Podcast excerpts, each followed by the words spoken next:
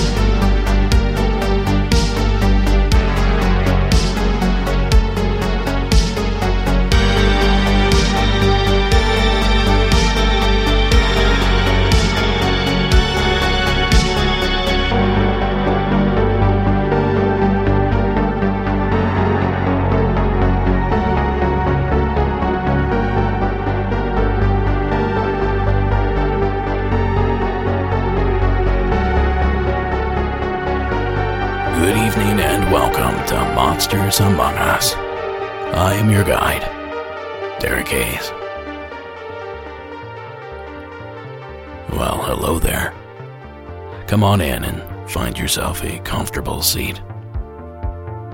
As I just said, my name is Derek Hayes, and this is my program. If this is your first time, allow me to summarize the premise. Real stories from real experiencers submitted to my 24 hour hotline. These calls range from ghosts, UFOs, Bigfoot, monsters, mysteries, and more. They all seem to have one thing in common. They've all been submitted by listeners like you. And listeners like Jesse, out of my former home state of Ohio. Hi, my name's Jesse. I live in Ohio, in Akron, home of LeBron. I grew up being a skeptic on all of this stuff, which is one of the things that actually drew me to your show because I feel like you know I really enjoy the fact that you try to come up with logical explanations for things with all the stories that come in. And as a kid, you know, I was still interested in that type of stuff. Ohio is known for a lot of haunted things, crybaby bridges and whatnot.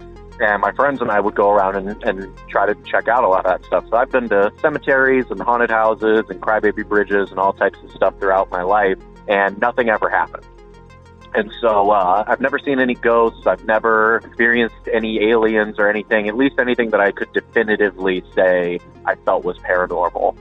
And so one year, I was about 18 years old. There was a place in Peninsula, Ohio. It's called Boston Township. It's also known as Helltown by the people who live nearby. And allegedly, there's supposed to be a lot of haunted things that go on there. There's a crybaby bridge. There's a cemetery that's supposed to have a ghost in it with the trees that move on their own.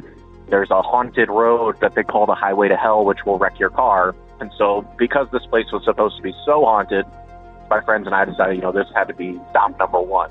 So I'm about 18 years old. I'm in a car with my friend Cody. It's just me and him. And it's probably around 7 o'clock, around fall time. So we are driving through. It's clear night. It's dark, but it's not pitch black. And we check out all this stuff. We do the baby bridge. Nothing happens. We go to the cemetery. There's not even a tree there to be able to move on its own. And it just seems like a really big downer. So at the last second, we decide before we go, we're like, okay, we're going to check out the end of the highway to hell where there's supposedly this ghostly hearse that's supposed to chase you out of town. And as you drive down, it's a winding road that goes, you know, through these hills. And at the end of it, there's about a quarter mile stretch of straight road.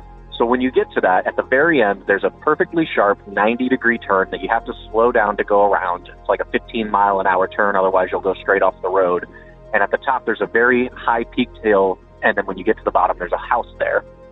We got there, we get out, we don't see anything, nothing seems creepy, and we decide to leave, and we're very disappointed. So we start to come back, and as we're leaving down the straightaway, that quarter mile stretch of road, I see these headlights come flying around the turn.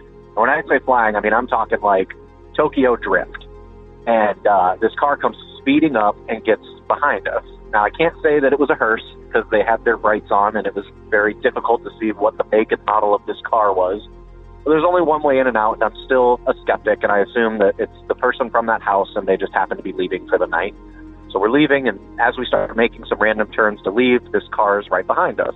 And I tell my buddy Cody, I go, hey, make a couple of turns. This car seems like it's following us. Like, make some random turns and see what happens. So he goes right, it comes right. We go left, it goes left, and it follows us, you know, some pretty random routes.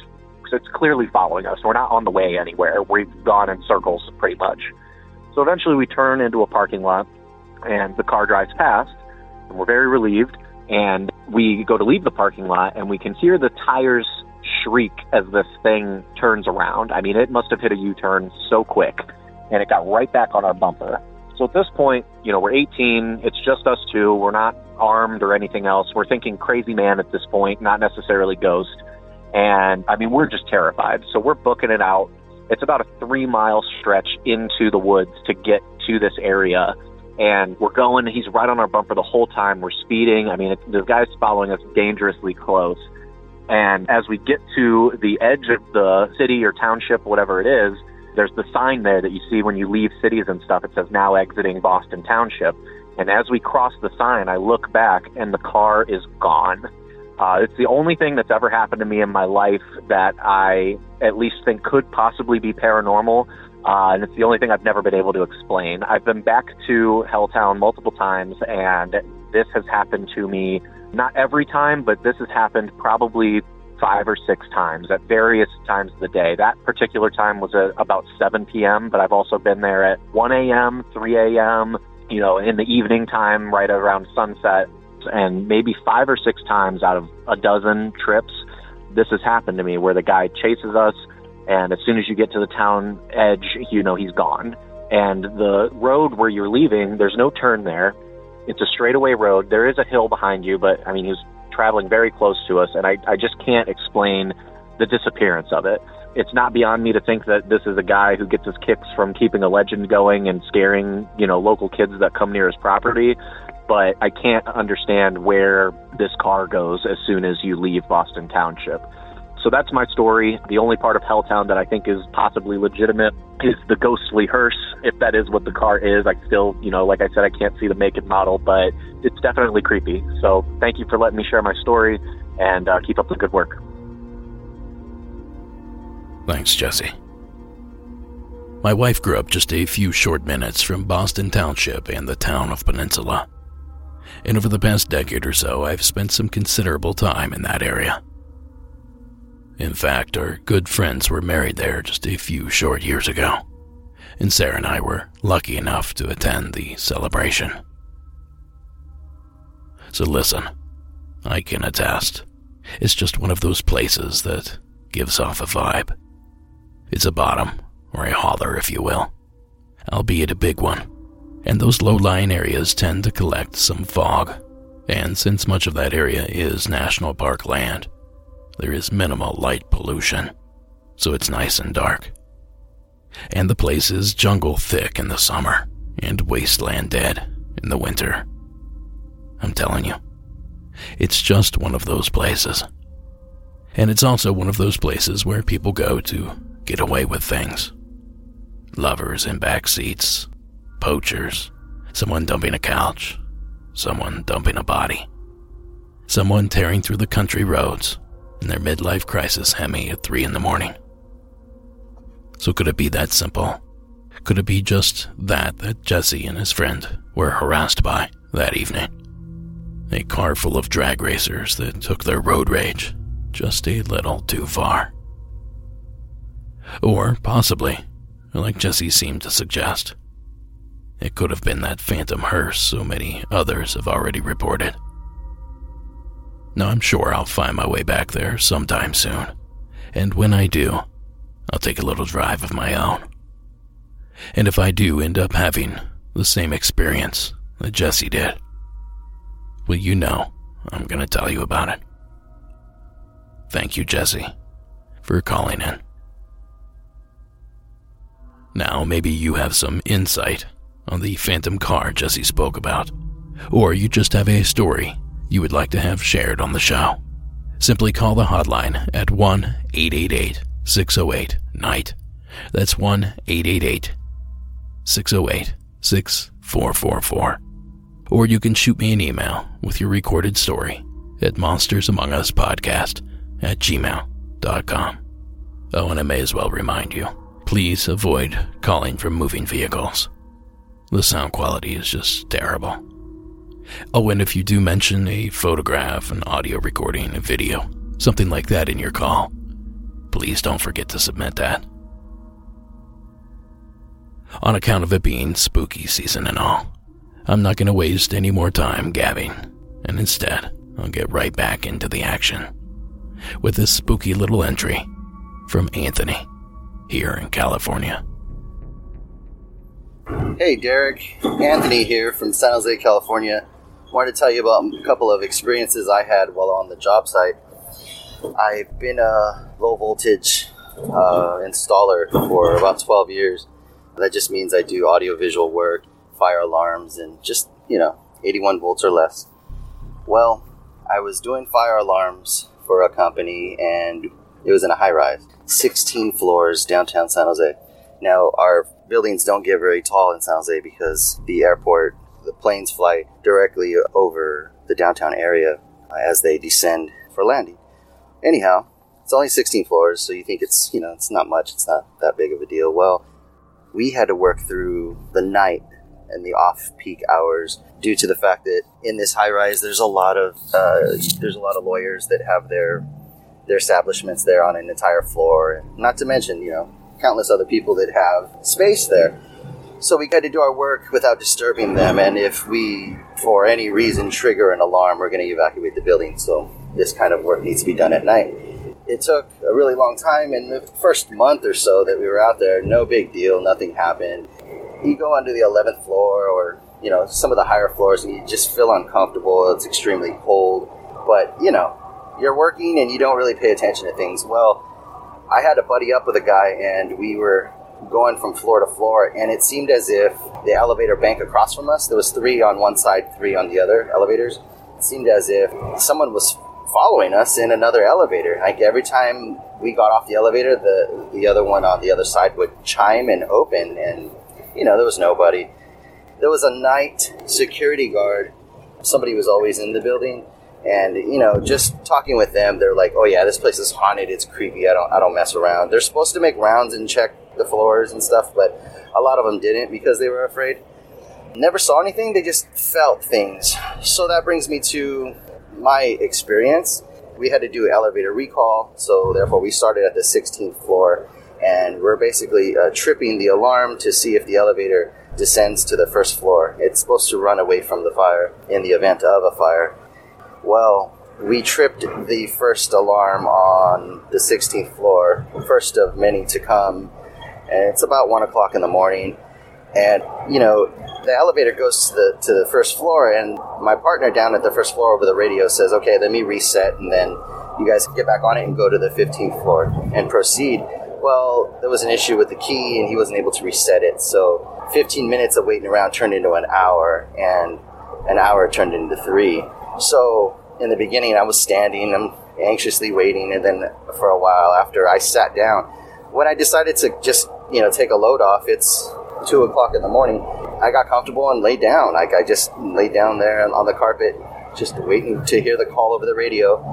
And through the corner of my eye, I noticed something something massive, and I look, and it's this giant, massive like entity. This this dark cloud that was just you know, I mean, it was gigantic. It was like you know, circular in size.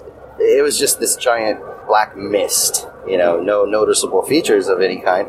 And as soon as I noticed it, and you know, you kind of ask yourself, "Am I seeing what I'm seeing?" You know, and just as I asked myself, like uh, you know, I checked my eyes, it almost seemed like it glitched, like it flickered, and then it just disappeared. It was gone. And I thought, wow. And I looked at the guy that was with me, and he's kind of a young guy. He was an apprentice. He, um, I thought he was going to make fun of me or talk a bunch of crap. So I didn't even mention it to him. and, and, and I didn't want it to go either way. I didn't want him to talk crap or, you know, get scared. we needed his help. So I didn't say anything. I didn't say anything to anybody.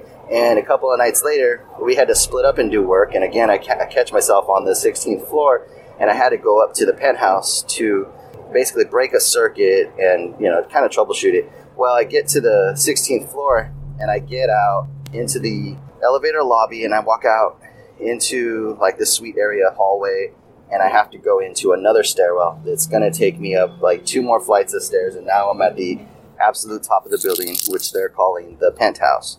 I think engineering had an office up there or something, building engineering. Anyway, I get to where I need to go and I open the door to the stairwell and it's an extremely heavy and loud door. and I open it and it, it squeaks, you know, and I and I let it slam behind me and it makes a bunch of noise and all that reverberation in the in the stairwell, you know, is is quite evident. You can hear it all.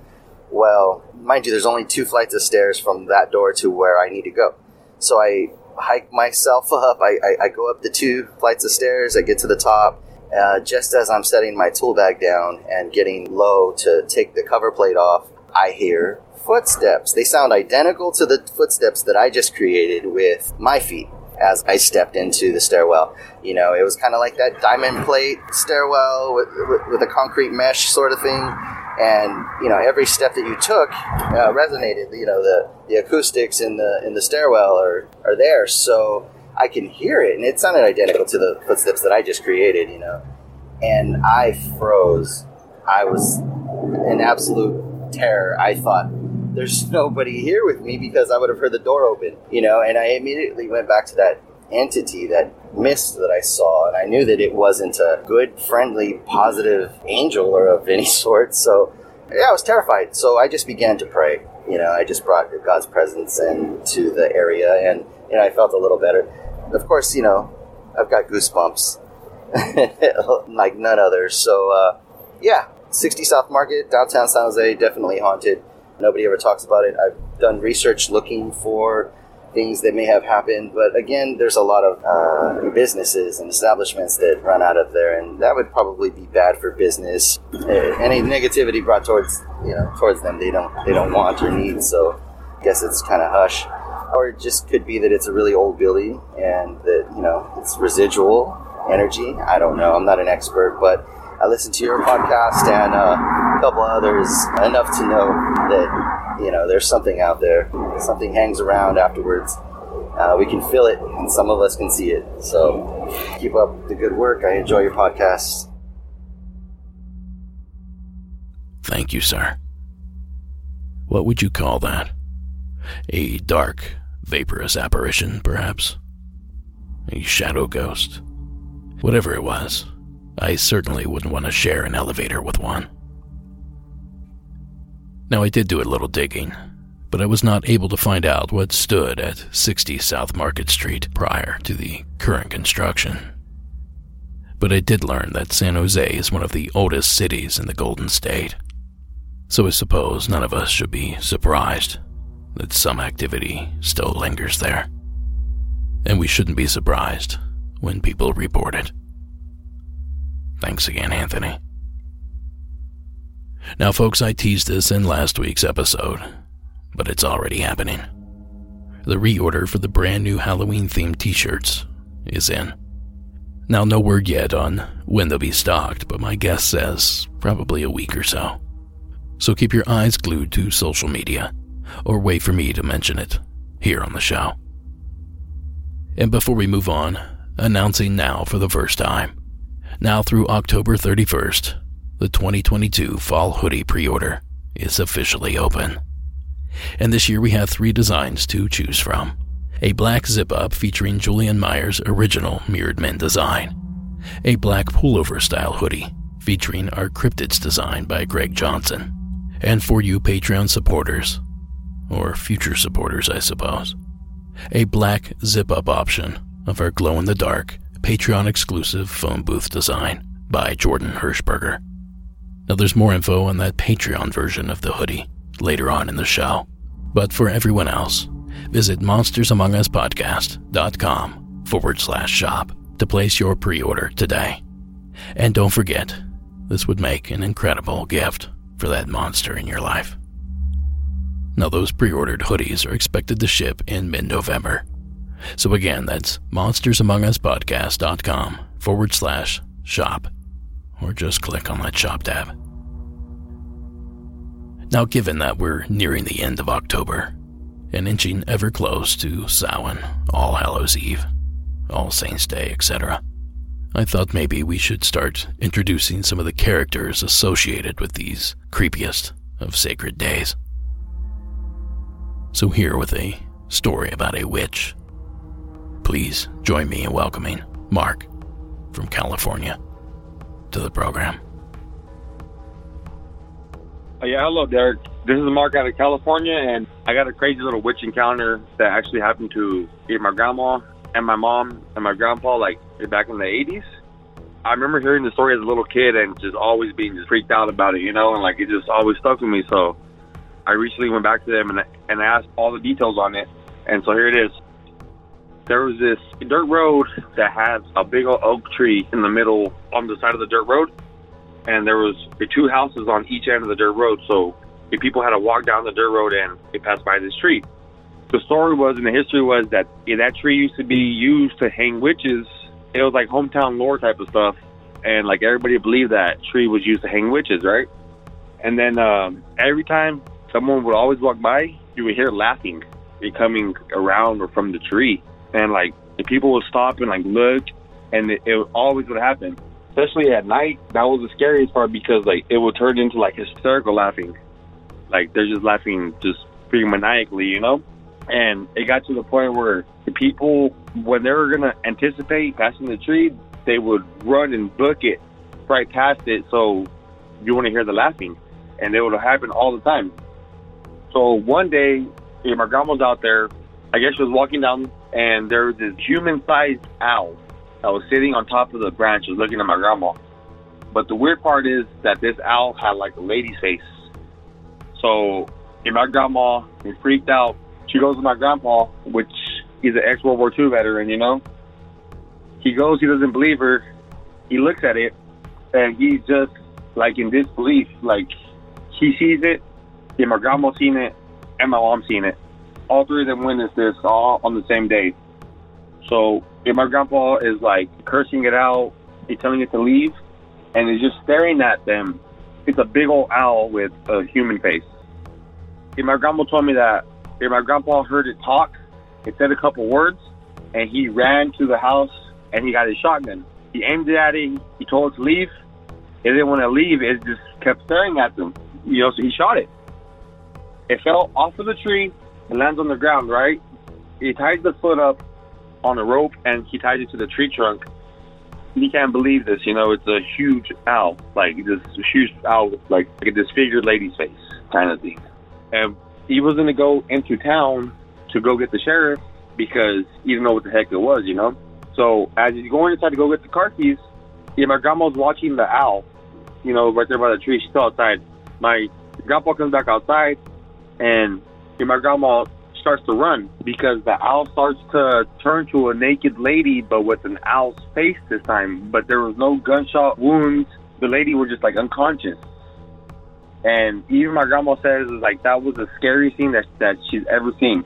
And my grandpa and my grandma and my mom all hop in their Ford and they all go to town to go with the sheriff. I think they had like a landline, but there was something wrong with like the power or something like that. That's what my grandma said. So she couldn't make a phone call for anybody to go out there. Like you gotta physically go out out to town, you know, and they lived in the country at the time. So then he come back with the sheriff and to everybody's freaking disbelief, it's just a rope with a, a big pile of white feathers. No blood, no nothing. Just a big pile of white feathers. The sheriff stopped my grandpa, my grandma, my mom were all crazy.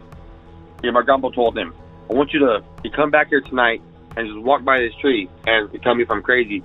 So the sheriff goes out there. He hears the laughing again.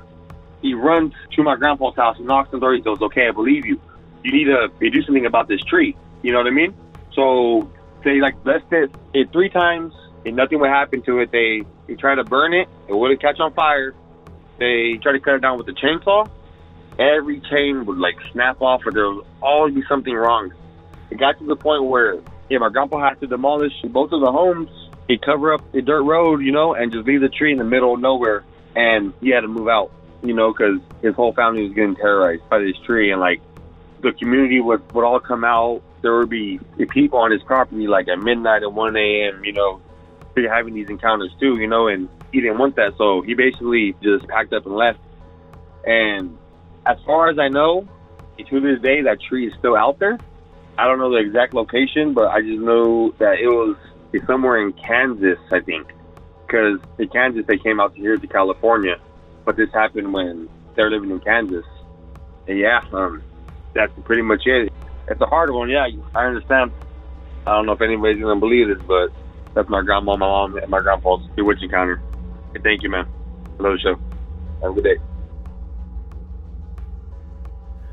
Thank you, Mark. Now, I can't help but think this story sounds very reminiscent of the Lechuza or Owl Witch stories to come out of places like Mexico. So to hear that this took place in the state of Kansas comes as a bit of a shock. The only witch I can think of from Kansas was last seen fighting over a pair of ruby slippers. Now, unfortunately, I was unable to find any additional information on this tale, but if the tree is still standing, then there is a chance that the activity, or at least the legend, still lives on. And I happen to know we have a fair share of listeners in the Sunflower State. So if the story sounds familiar to you, hit us up. Until then, thanks, Mark, for sharing your entry with us. Now, a word from our sponsor, BetterHelp. Have you ever felt stuck focusing on a problem rather than a solution? I can say from experience, when you learn how to find your own solutions, there is no better feeling. A therapist can help you become a better problem solver and make it easier to accomplish your goals, no matter how big or how small. Therapy has helped give me the tools I need to deal with depression and trauma in a better, more healthy way. And therapy can help you unload stress, heal emotionally, and grow as a person. If you're thinking of giving therapy a try, BetterHelp is a great option. It's convenient, more affordable than traditional therapy, and entirely online, so you can connect with your therapist from anywhere. When you want to be a better problem solver, therapy can get you there. Visit betterhelp.com forward slash monsters among us today to get 10% off your first month. That's better, H-E-L-P dot com forward slash monsters among us. Now, as always, supporting our sponsors supports the show. So thank you for listening. And back to that spooky stuff. Now, this next one comes to us from a familiar voice. Please welcome Joe from the road back to the program. Hey, Derek. This is Joe, the truck driver. I've called in before about the skinwalkers and such out there on old US 666 in New Mexico. I was listening to your season 12, episode 16, and uh, about Javier and his uh, suspected Bigfoot encounter he had.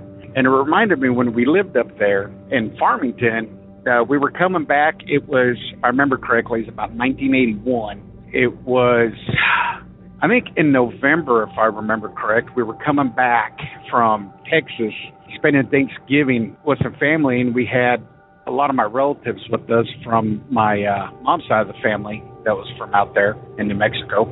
And we were between Cuba, New Mexico, and San Ysidro, New Mexico on US 550, where it's kind of mountainy and hilly and foresty. And we had to stop because everybody was tired and such and it was about two o'clock in the morning when we pulled over, and we were we had two pickups, campers on them, and everybody was getting into beds and everything, just going to hunker down for the night. And at about three three thirty in the morning, I was in the front pickup. It was my dad's work truck, and one of my cousins come running up and was banging on the window, on the passenger window, it just scared us but he was even more scared. His eyes were huge and everything. He goes, There's something on the hill. We got to go. And I remember turning and looking and just seeing a silhouette of something tall and shaggy, and it had that.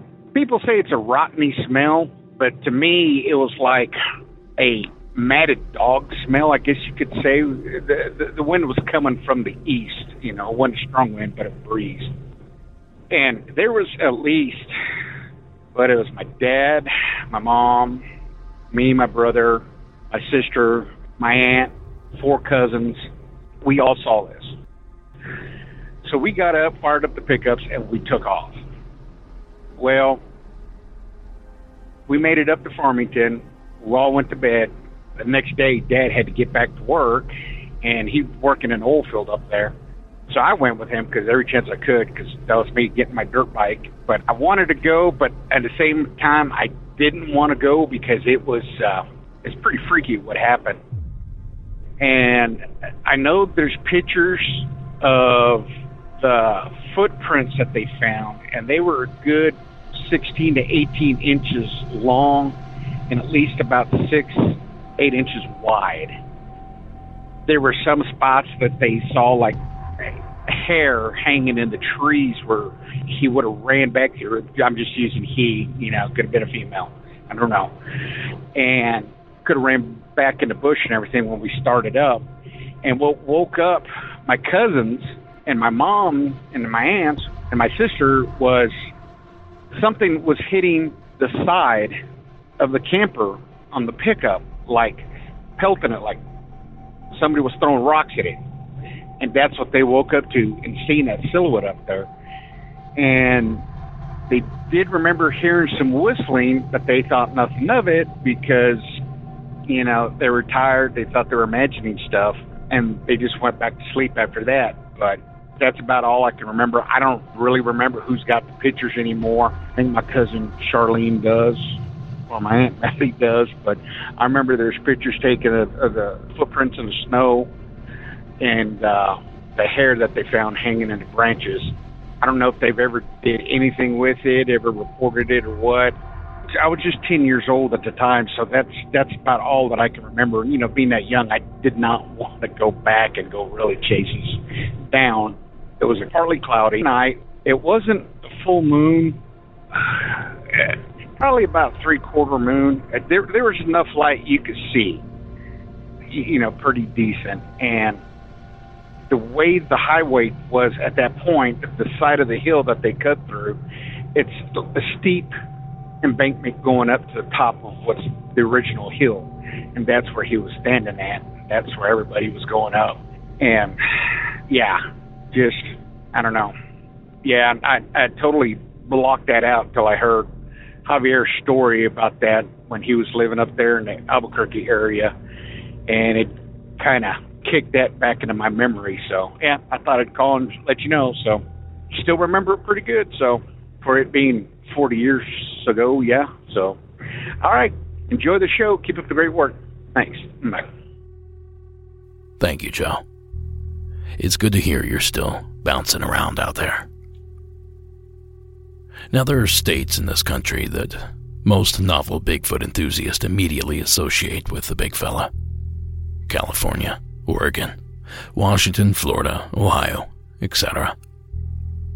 Then there are those states that you really don't hear that much from, Squatch wise Nevada, Nebraska, North Dakota, South Dakota, Wyoming, and yes, even New Mexico. And at first glance, many of these places seem completely void of any monster activity. But when you really begin to dig in, you start to realize that these often neglected states harbor small pockets of activity, hidden in high, rugged country, far from civilization's peeping eye. And the state in which Joe had his encounter is certainly no different. You don't typically hear of many Sasquatch sightings from the land of enchantment. I think folks around those parts are too busy watching the skies rather than the tree line. But like I said, there are pockets, small greenbelt type areas that still cling to the legend of creatures in the creek beds and monsters on the mountains. And in New Mexico, their secret little pocket isn't all that far from where Joe's family had their experience. A hundred miles at best. 100 miles to a pine covered mountain town, nestled 8,700 feet in the Sangre de Cristo Mountains. A little place called Red River. And around there, his existence isn't such a secret. In Red River, people are murmuring about something big. Possible Sasquatch here in town. Bigfoot, that is. There's also a gentleman that came up to me in 2014 with some footprints that uh, he found behind his cabin that he recently purchased, and those footprints didn't make any sense to him. Maybe 18 inches by 7 or 8 inches wide. And that's not the only sighting that's been reported, dozens over the years. People have heard tree knocking up here, the whoops. Uh, large footprints have been found. There's been smells that are associated with, with Bigfoot activity. Finding Bigfoot is no small feat. Just because you don't see something doesn't mean it doesn't exist. Seeing's believing.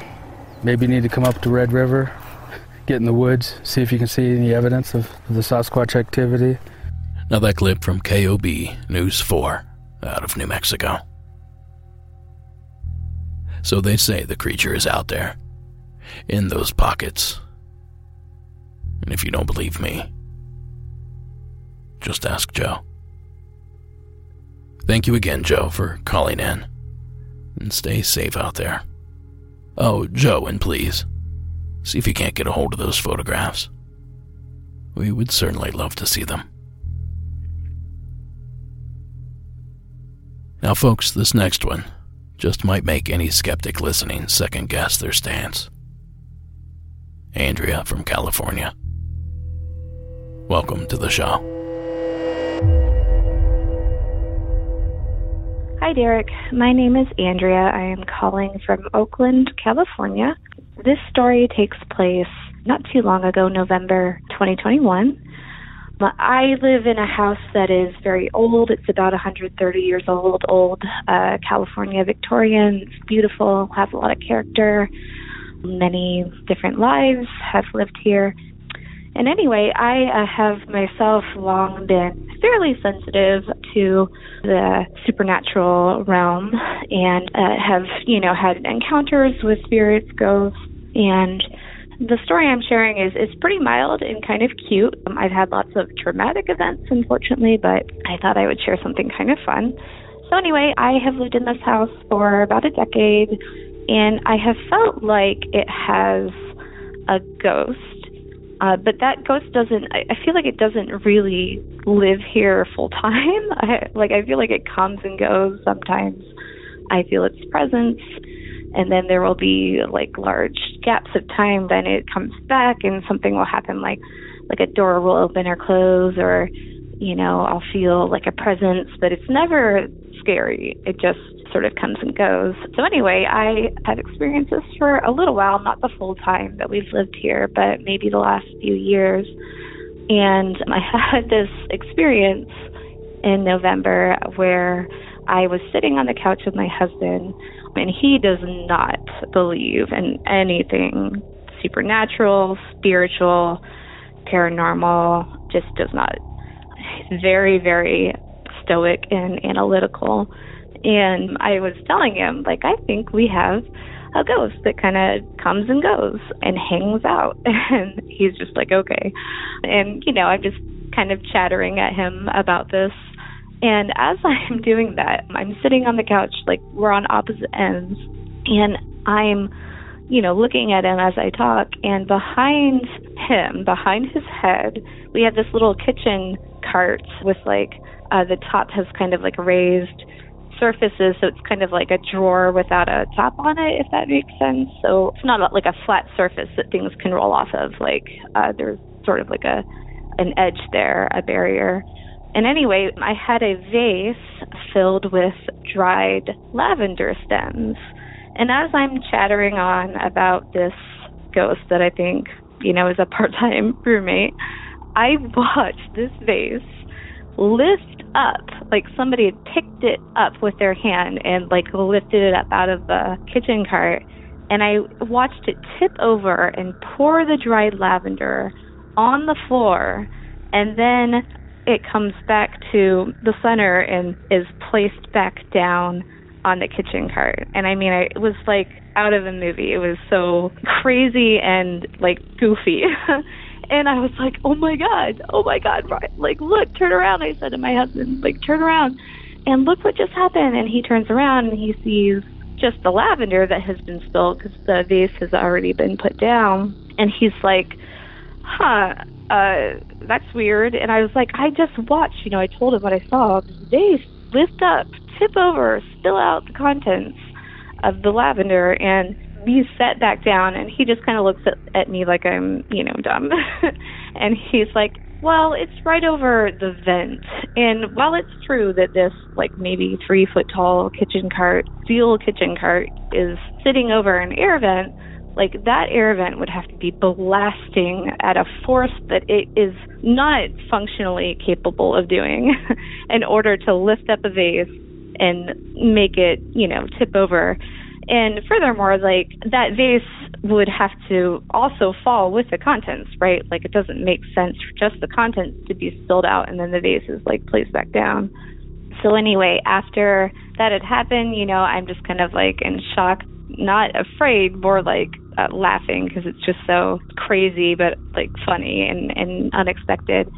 And not long after that, you know, he, my husband, just kind of brushes me off, and you know, his really bad explanation that defies physics was, I guess, sufficient for him. And I kind of walk into the bathroom and you know I just kind of say out loud I'm like well that was really nice of you you know next time make sure that you do it so that he's watching and you know I swear I could feel like this kind of like breeze go past me like an acknowledgement and an acknowledgement not just of an interaction between me and this spirit but also that like they were goofing off and and having fun kind of at my expense but not in a harmful way in a silly like friendly way.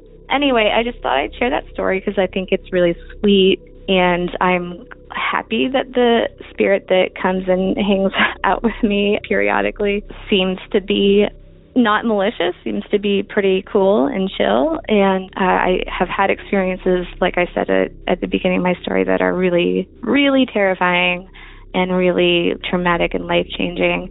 I'm trying to work up the courage to share those with you eventually. But for now, I wanted to start with something kind of sweet.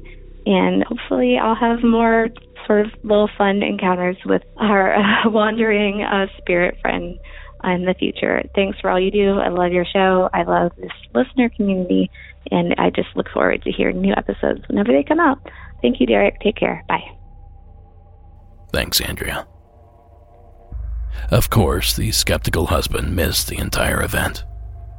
That's how these things always work out. Almost as if it was intentional. So thanks again, Andrea, for taking the time to submit, and we're looking forward to your other entries. Spooky season is in full swing, and when it comes to microdosing, it's all treats and no tricks. Microdosing helps find the sweet spot between CBD and THC that gives you the benefits of both a mood lift, a creative boost, and relief from pain and anxiety. Now, tonight's show is sponsored by Microdose Gummies by Lumi Labs. Now, Microdose Gummies deliver a perfect entry level dose of THC and CBD for people that want to feel just that right amount of good. Now, you heard me right. I said THC. But before you tense up, keep in mind that microdose gummies are completely legal everywhere in the United States. And while these gummies contain cannabinoids, remember, we're not talking about getting high in that stereotypical sense. I'm talking about small, entry level doses to help you chill out at the end of a long day and get a good night's rest. Now, Microdose is available nationwide. To learn more about microdosing THC, go to microdose.com and use code Monsters Among Us to get free shipping and 30% off your first order. Links can be found in the show notes, but again, that's microdose.com and the code Monsters Among Us. Now, as always, supporting our sponsors supports the show. So thank you for listening. Now back to the nightmare fuel. And that brings us to our final call of the regular portion of the program. And here to properly send us off is an anonymous caller from the land of 10,000 lakes.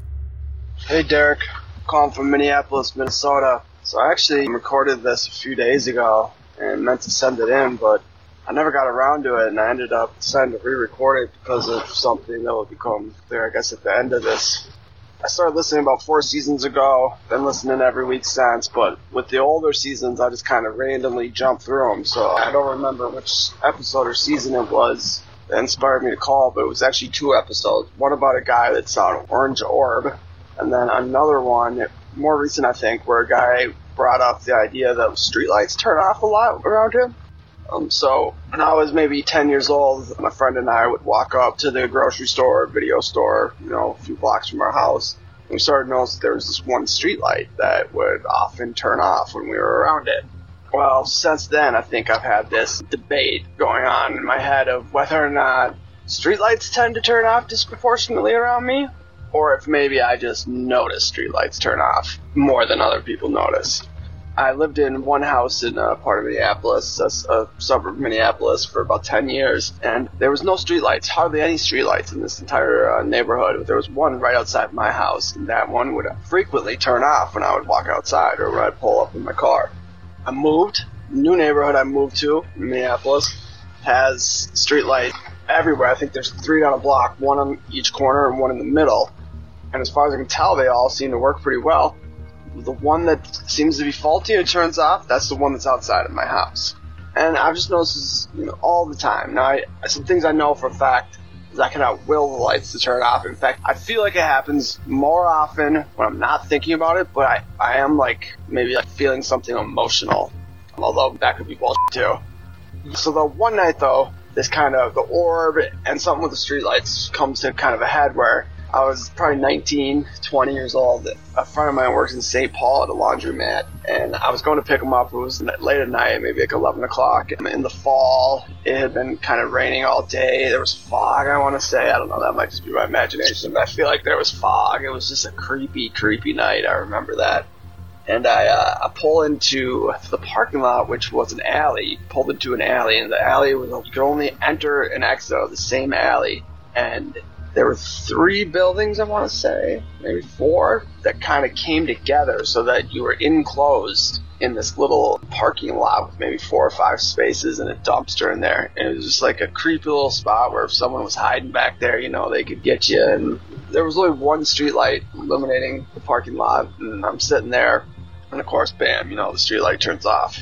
So I'm like, alright, you know, there we go again. Spooky. But I can still see, because I was in St. Paul, could, there were other streetlights on, so I could still see the streetlight pretty well. It was just the area kind of down where I was, down in the parking lot. It was really dark. And so I look back up at the streetlight, and maybe about five feet away from the streetlight is this thing that I can only describe as looks like someone took a huge piece of orange construction paper and like first they let it sit out in the sun for a while so that it became super like faded and then they cut it into a giant circle. And i'm talking like uh, four or five feet. And i'm looking at it trying to like cock my head because it doesn't seem to have any depth to it. And that's where i get the sense of like you know it's almost like a two-dimensional shape. And as i'm looking at it trying to figure out what it is it starts to rotate. Or not rotate but like almost like a whirlpool right and it's just kind of wobbling, and it starts to pick up speed, and as it does, it starts to shrink. And as it goes faster, it gets smaller and smaller until poof, gone. So I'm sitting there like, no, oh, what the hell is that? What just happened? The side door pops open, and my buddy jumps in, and he's like, "Jeez, man, you look like you saw a ghost."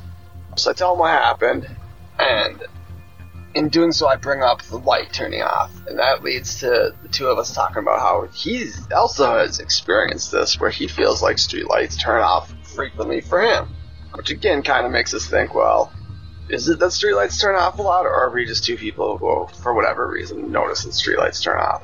So we decide that we're gonna, as we're driving, now we're talking and driving, we cross the bridge, so we're back in Minneapolis, back in my buddy's neighborhood where I was going to drop him off. We decide we're gonna test it out. So we're gonna drive down the streets of Minneapolis, just in a straight line. We can go pretty far. And we're gonna turn every time a street light turns off. So we start going. I think we it took a while, like five or six blocks, and boom, street light turns off. So we turn, getting like, you know, kind of a little excited. Like I remember feeling like kinda anxious, like, you know, if this doesn't work, then what you know, then then it is just I notice it more. But we drive another three, four blocks, turns off and almost like the same way, almost like that orb, where as it sped up, it got smaller quicker. Um, same thing started happening where we would turn, and now we'd only have to drive a block or two, and we'd see a light turn off. To the point where then, like, I remember we were just like, both of us were sitting up, like our faces pressed against the windshield practically, just super excited. And this went on for, I mean, we must have turned eight or nine times until finally I was coming around a corner and we were moving like pretty quick. And I, I can't remember exactly what happened, why I pulled in and came to a stop. But we came in, hit to a stop, and we happened to be right outside my buddy's apartment building. And we figured that we weren't, I think we stopped then because we were like, how much longer could this really go on? Like, we didn't want it to end by not having a street light turn off. And so we got out. So that's the story of, you know, those two things coming together. I've never heard, you know, other people talk about streetlights, so I'm curious if a lot of other people notice that streetlights turn off frequently or not. I will say then again that um, I had previously recorded this a few days ago and just never got around to sending it. Was busy with stuff, you know. But last night, my one-year-old daughter was having a hard time falling asleep. It was like 11:30, um, so I put her in the car and we were driving in my neighborhood, and it occurs to me, you know, well, what the hell? I'll try this the same thing that I tried with my buddy all those years back. And I'm just gonna drive in a straight line. I can go pretty far in my neighborhood. I can go about a mile before I would have to turn, crossing just one busy street. So I start going, and I can see too. I can see far, far. It's pretty flat, and I'm watching her. I got my mirror. Like we have one of those things set up where you have a mirror on the back seat, and then I can adjust my rearview mirror so I can look and see her face and see if she's falling asleep. So I'm checking that every once in a while I'm driving. I'm gonna drive the first line of streets south, and no streetlight turns off. So I turn around and start heading back towards my house. Again, no streetlights turn off. So I turn another time, going back away from my house. No streetlights turn off. Now I come back and I'm on the. This time I'm, my daughter's falling asleep and I'm on the street that I actually live on. So I'm like, all right, you know, this is it. I'm gonna just come back and uh, park. So I'm coming back. I didn't pull into my driveway. I parked right on the side of my house because it'd be easier to get my daughter quicker. I don't have to open the, the gate to like the backyard and stuff. I thought less of a chance of waking my daughter up. Mom got so I'm parked and I got the street light that turns off frequently outside my house is, is right up to my left. I get out and, and that street light it doesn't turn off. It's fine. Um, but I just kind of have this kind of like weird feeling, and I, I look around and I realize that it is super dark.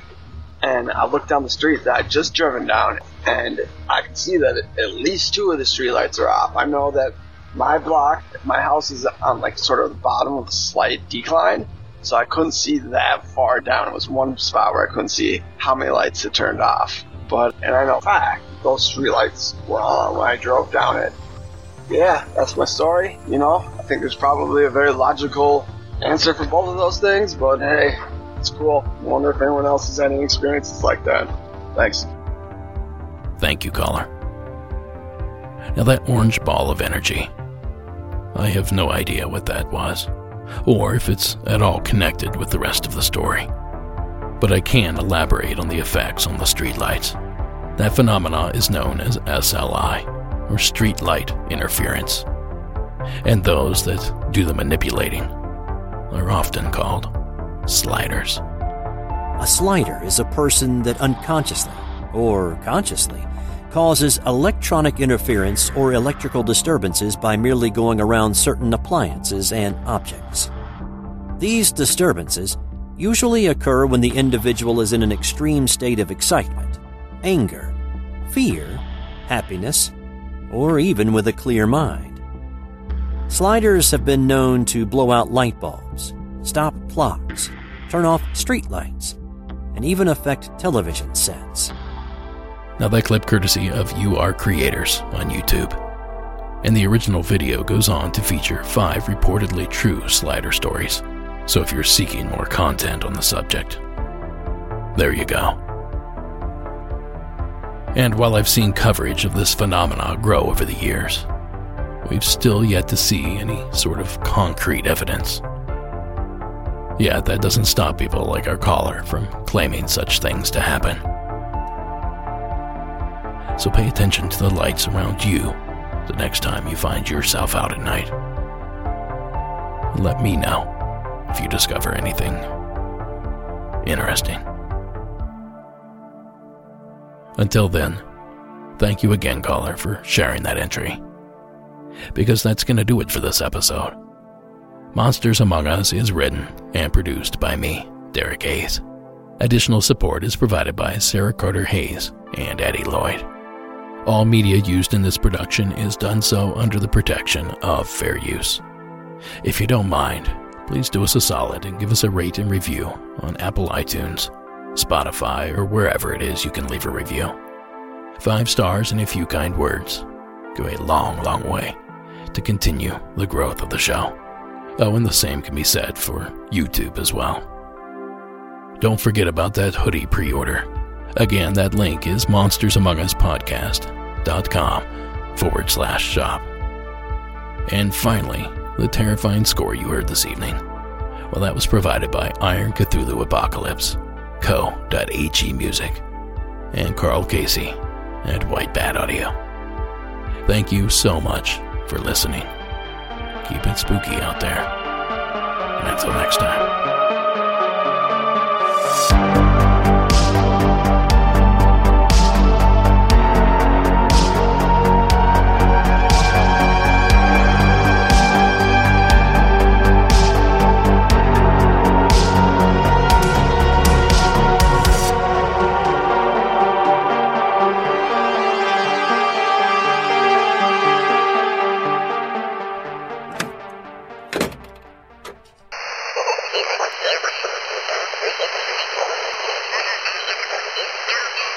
Tonight's secret entry isn't so much terrifying as it is disturbing for all the parties involved.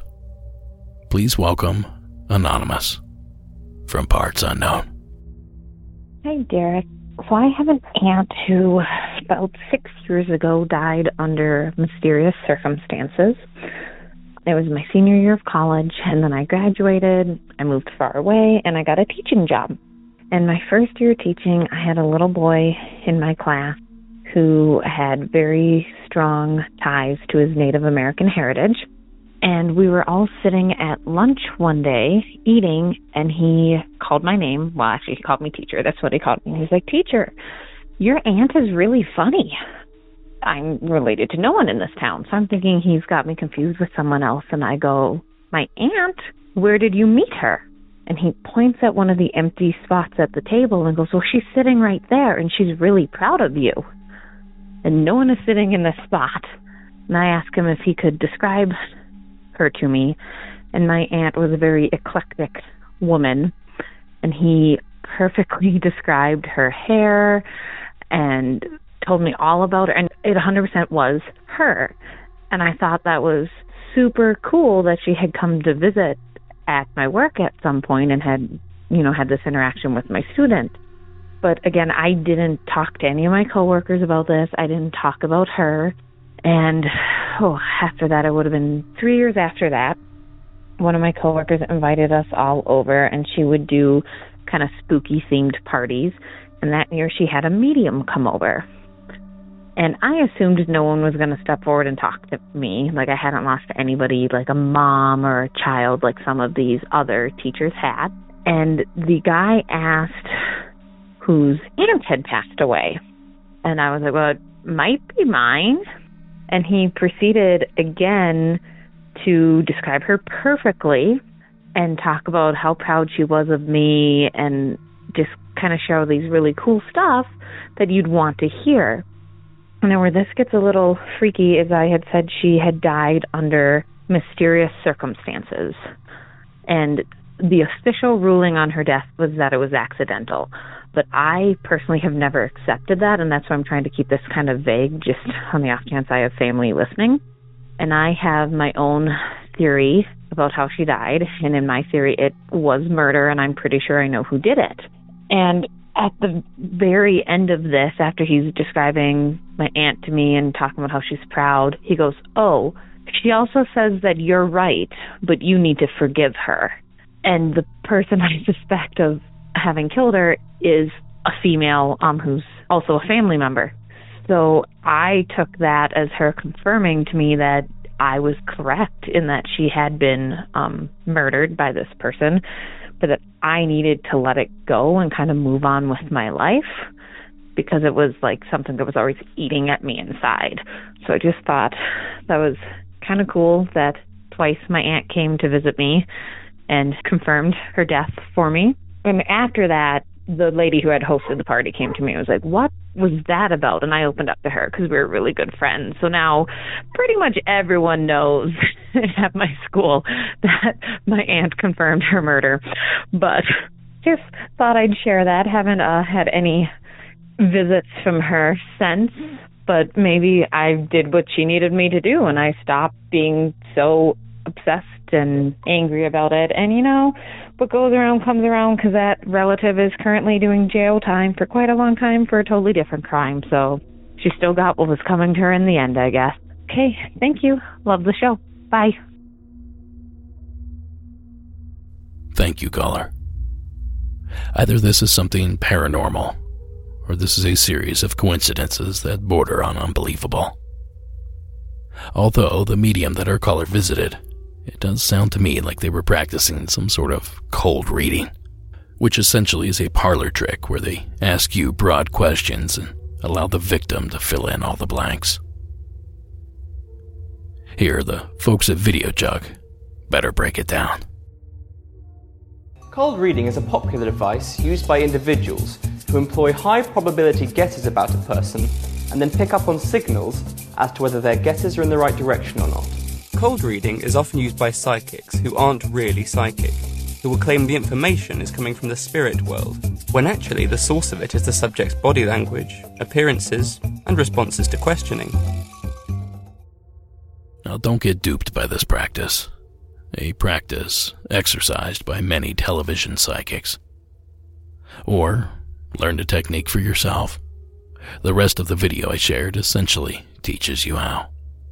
The link to which can be found, of course, in the show notes.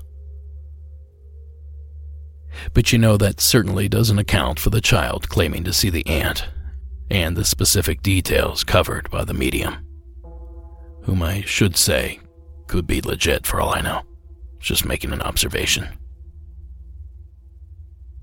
Now, I can say that there is something strange going on in this story. But I am happy to hear that the aunt seems to be content, wherever she is. So thanks again, caller.